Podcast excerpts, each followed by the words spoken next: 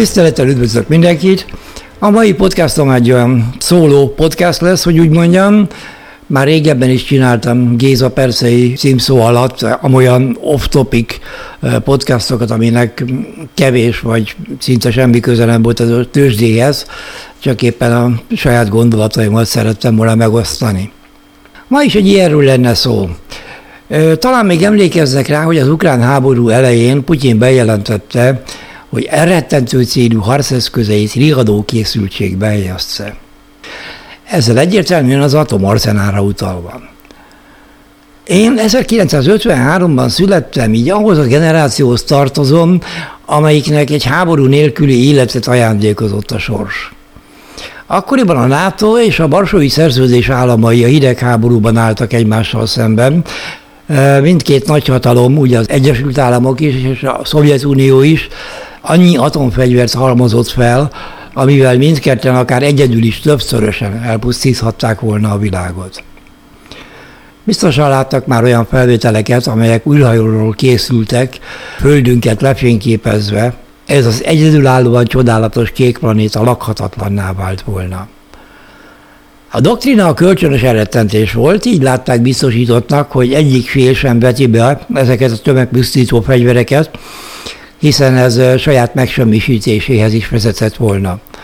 Úgy néz ki, hogy a kölcsönös félelem működött, pedig csak óriási mázlink volt, ha szabad ezt a kifejezést használnom ebben a kontextusban. Egy hiba lehetősége mindig is az ember volt. Amikor a kubakrízis alatt Amerika tengeri blokkádot alakított ki, a dokumentációk szerint az egyik szovjet atomtengeralattjáró elvesztette rádió kapcsolatát Moszkvában. Ha akkor találkozott volna egy amerikai hadihajóval, akkor a csata hevében dönthetett volna a kapitány úgy is, hogy kilövi New Yorkra a fedélzetén lévő atomrakétát. Ezekben az évtizedekben többször is borotva élen táncoltak olyan súlyos döntések, amelyek ilyen banális okok miatt, mint például egy megszakadt rádió összeköttetés a teljes Armageddonhoz vezethettek volna. Ellen Endiket, világszerte ismert békeaktivista mesélte, miszerint ő jó ismerte Robert McNamarát, aki Kennedy alatt hadügyminiszter volt. Nos, McNamara mesélte ennek a Helen nevű hölgynek, hogy fogalmat sincs, milyen közel voltunk a kölcsönös megsemmisítéshez. 3 perc hiányzott.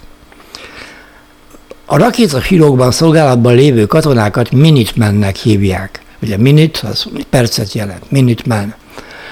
Ezek a 18-26 éves katonák szinte pavlovi kutyaként viselkednek. Yes or no or, parancs, megnyomom a gombot, és így tovább.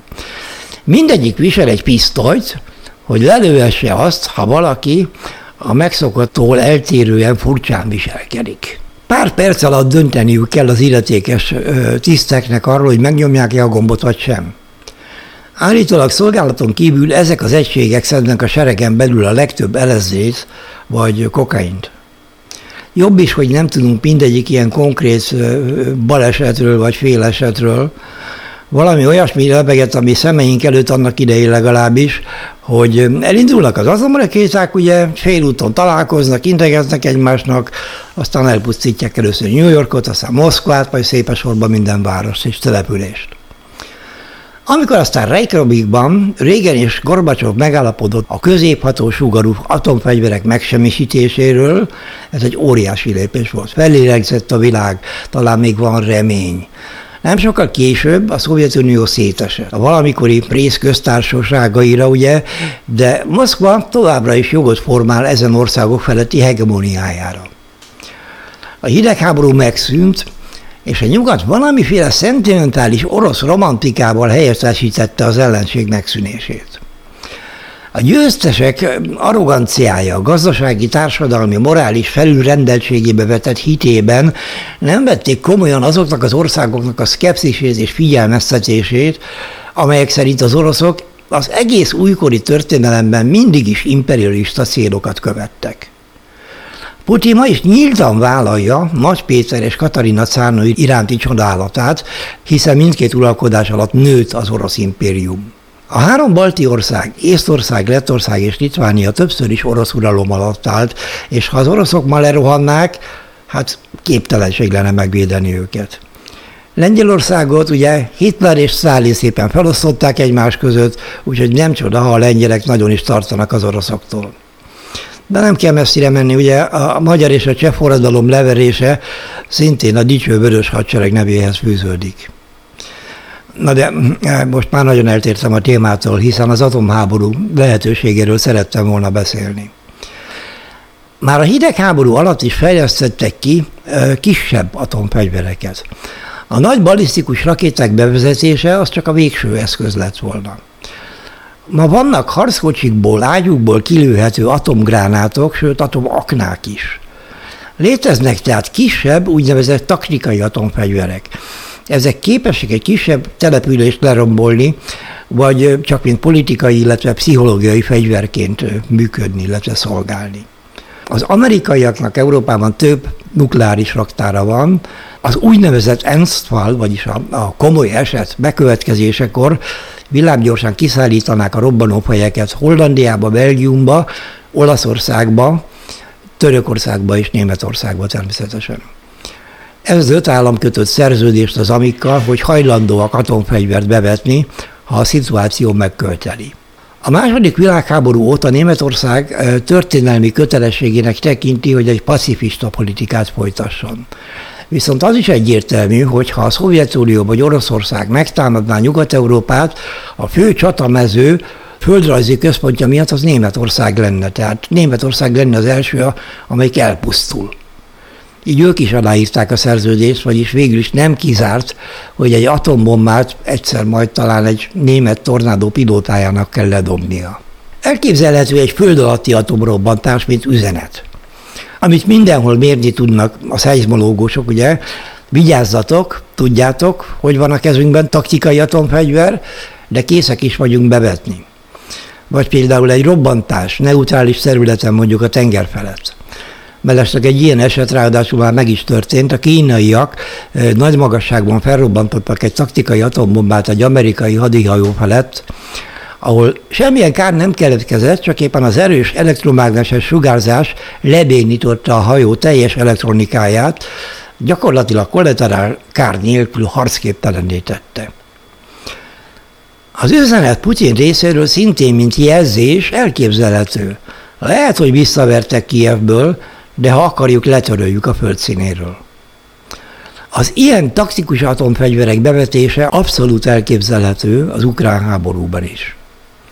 Nem kell például egy légitámaszpontot megtámadni és egyenként szétlőni a repülőket a földön, egy ilyen kis atombomba elintézi percek alatt. Pláne, ha Putin nem tud olyan sikert felmutatni, amivel felpolírozhatná május 9-én tartandó legnagyobb orosz ünnep fényét, ugye, ekkor ünneplik a nagy honvédő háború győzelmét. Megjegyzem, ez kicsit nyugtalanító is, mert ott valami sikert muszáj lesz neki bejelenteni. Az atomfegyverek tehát ezekben a formájukban már léteznek, de még többé-kevésbé azért tabunak számítanak. Az ezzel kapcsolatos gondok azonban abszolút nem elhanyagolhatóak. Például, hogyha bevetnek egy ilyet, de a rádióaktivitást az időjárás átviszi például valamelyik balti országba vagy Lengyelországba, erre kénytelen lesz válaszolni a NATO, ami sajnos nagyon komoly eszkalációs lehetőséggel jár.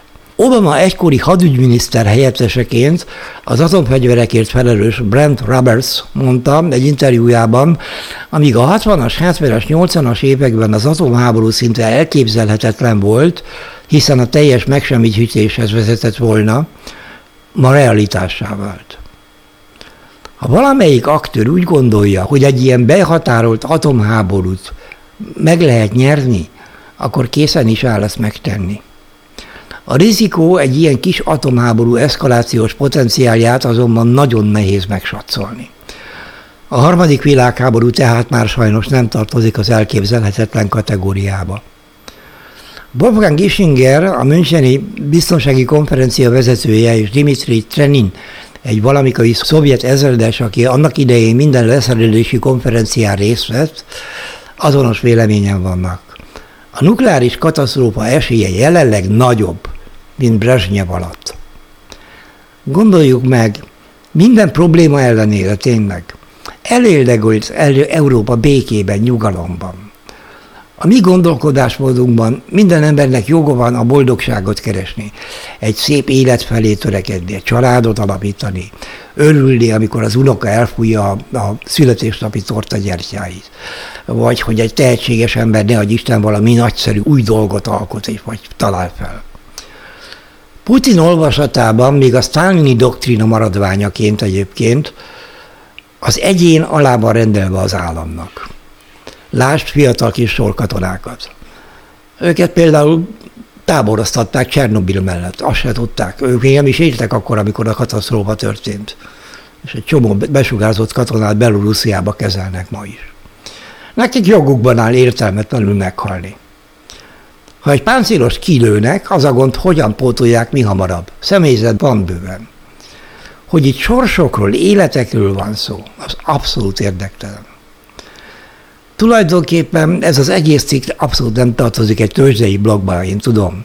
De engem olyan intenzíven foglalkoztat ez a gondolat, hogy muszáj volt beszélnem róla, talán van hozzátenni valójuk, véleményük, kíváncsian várom. Tisztelettel, Várkuti Géza.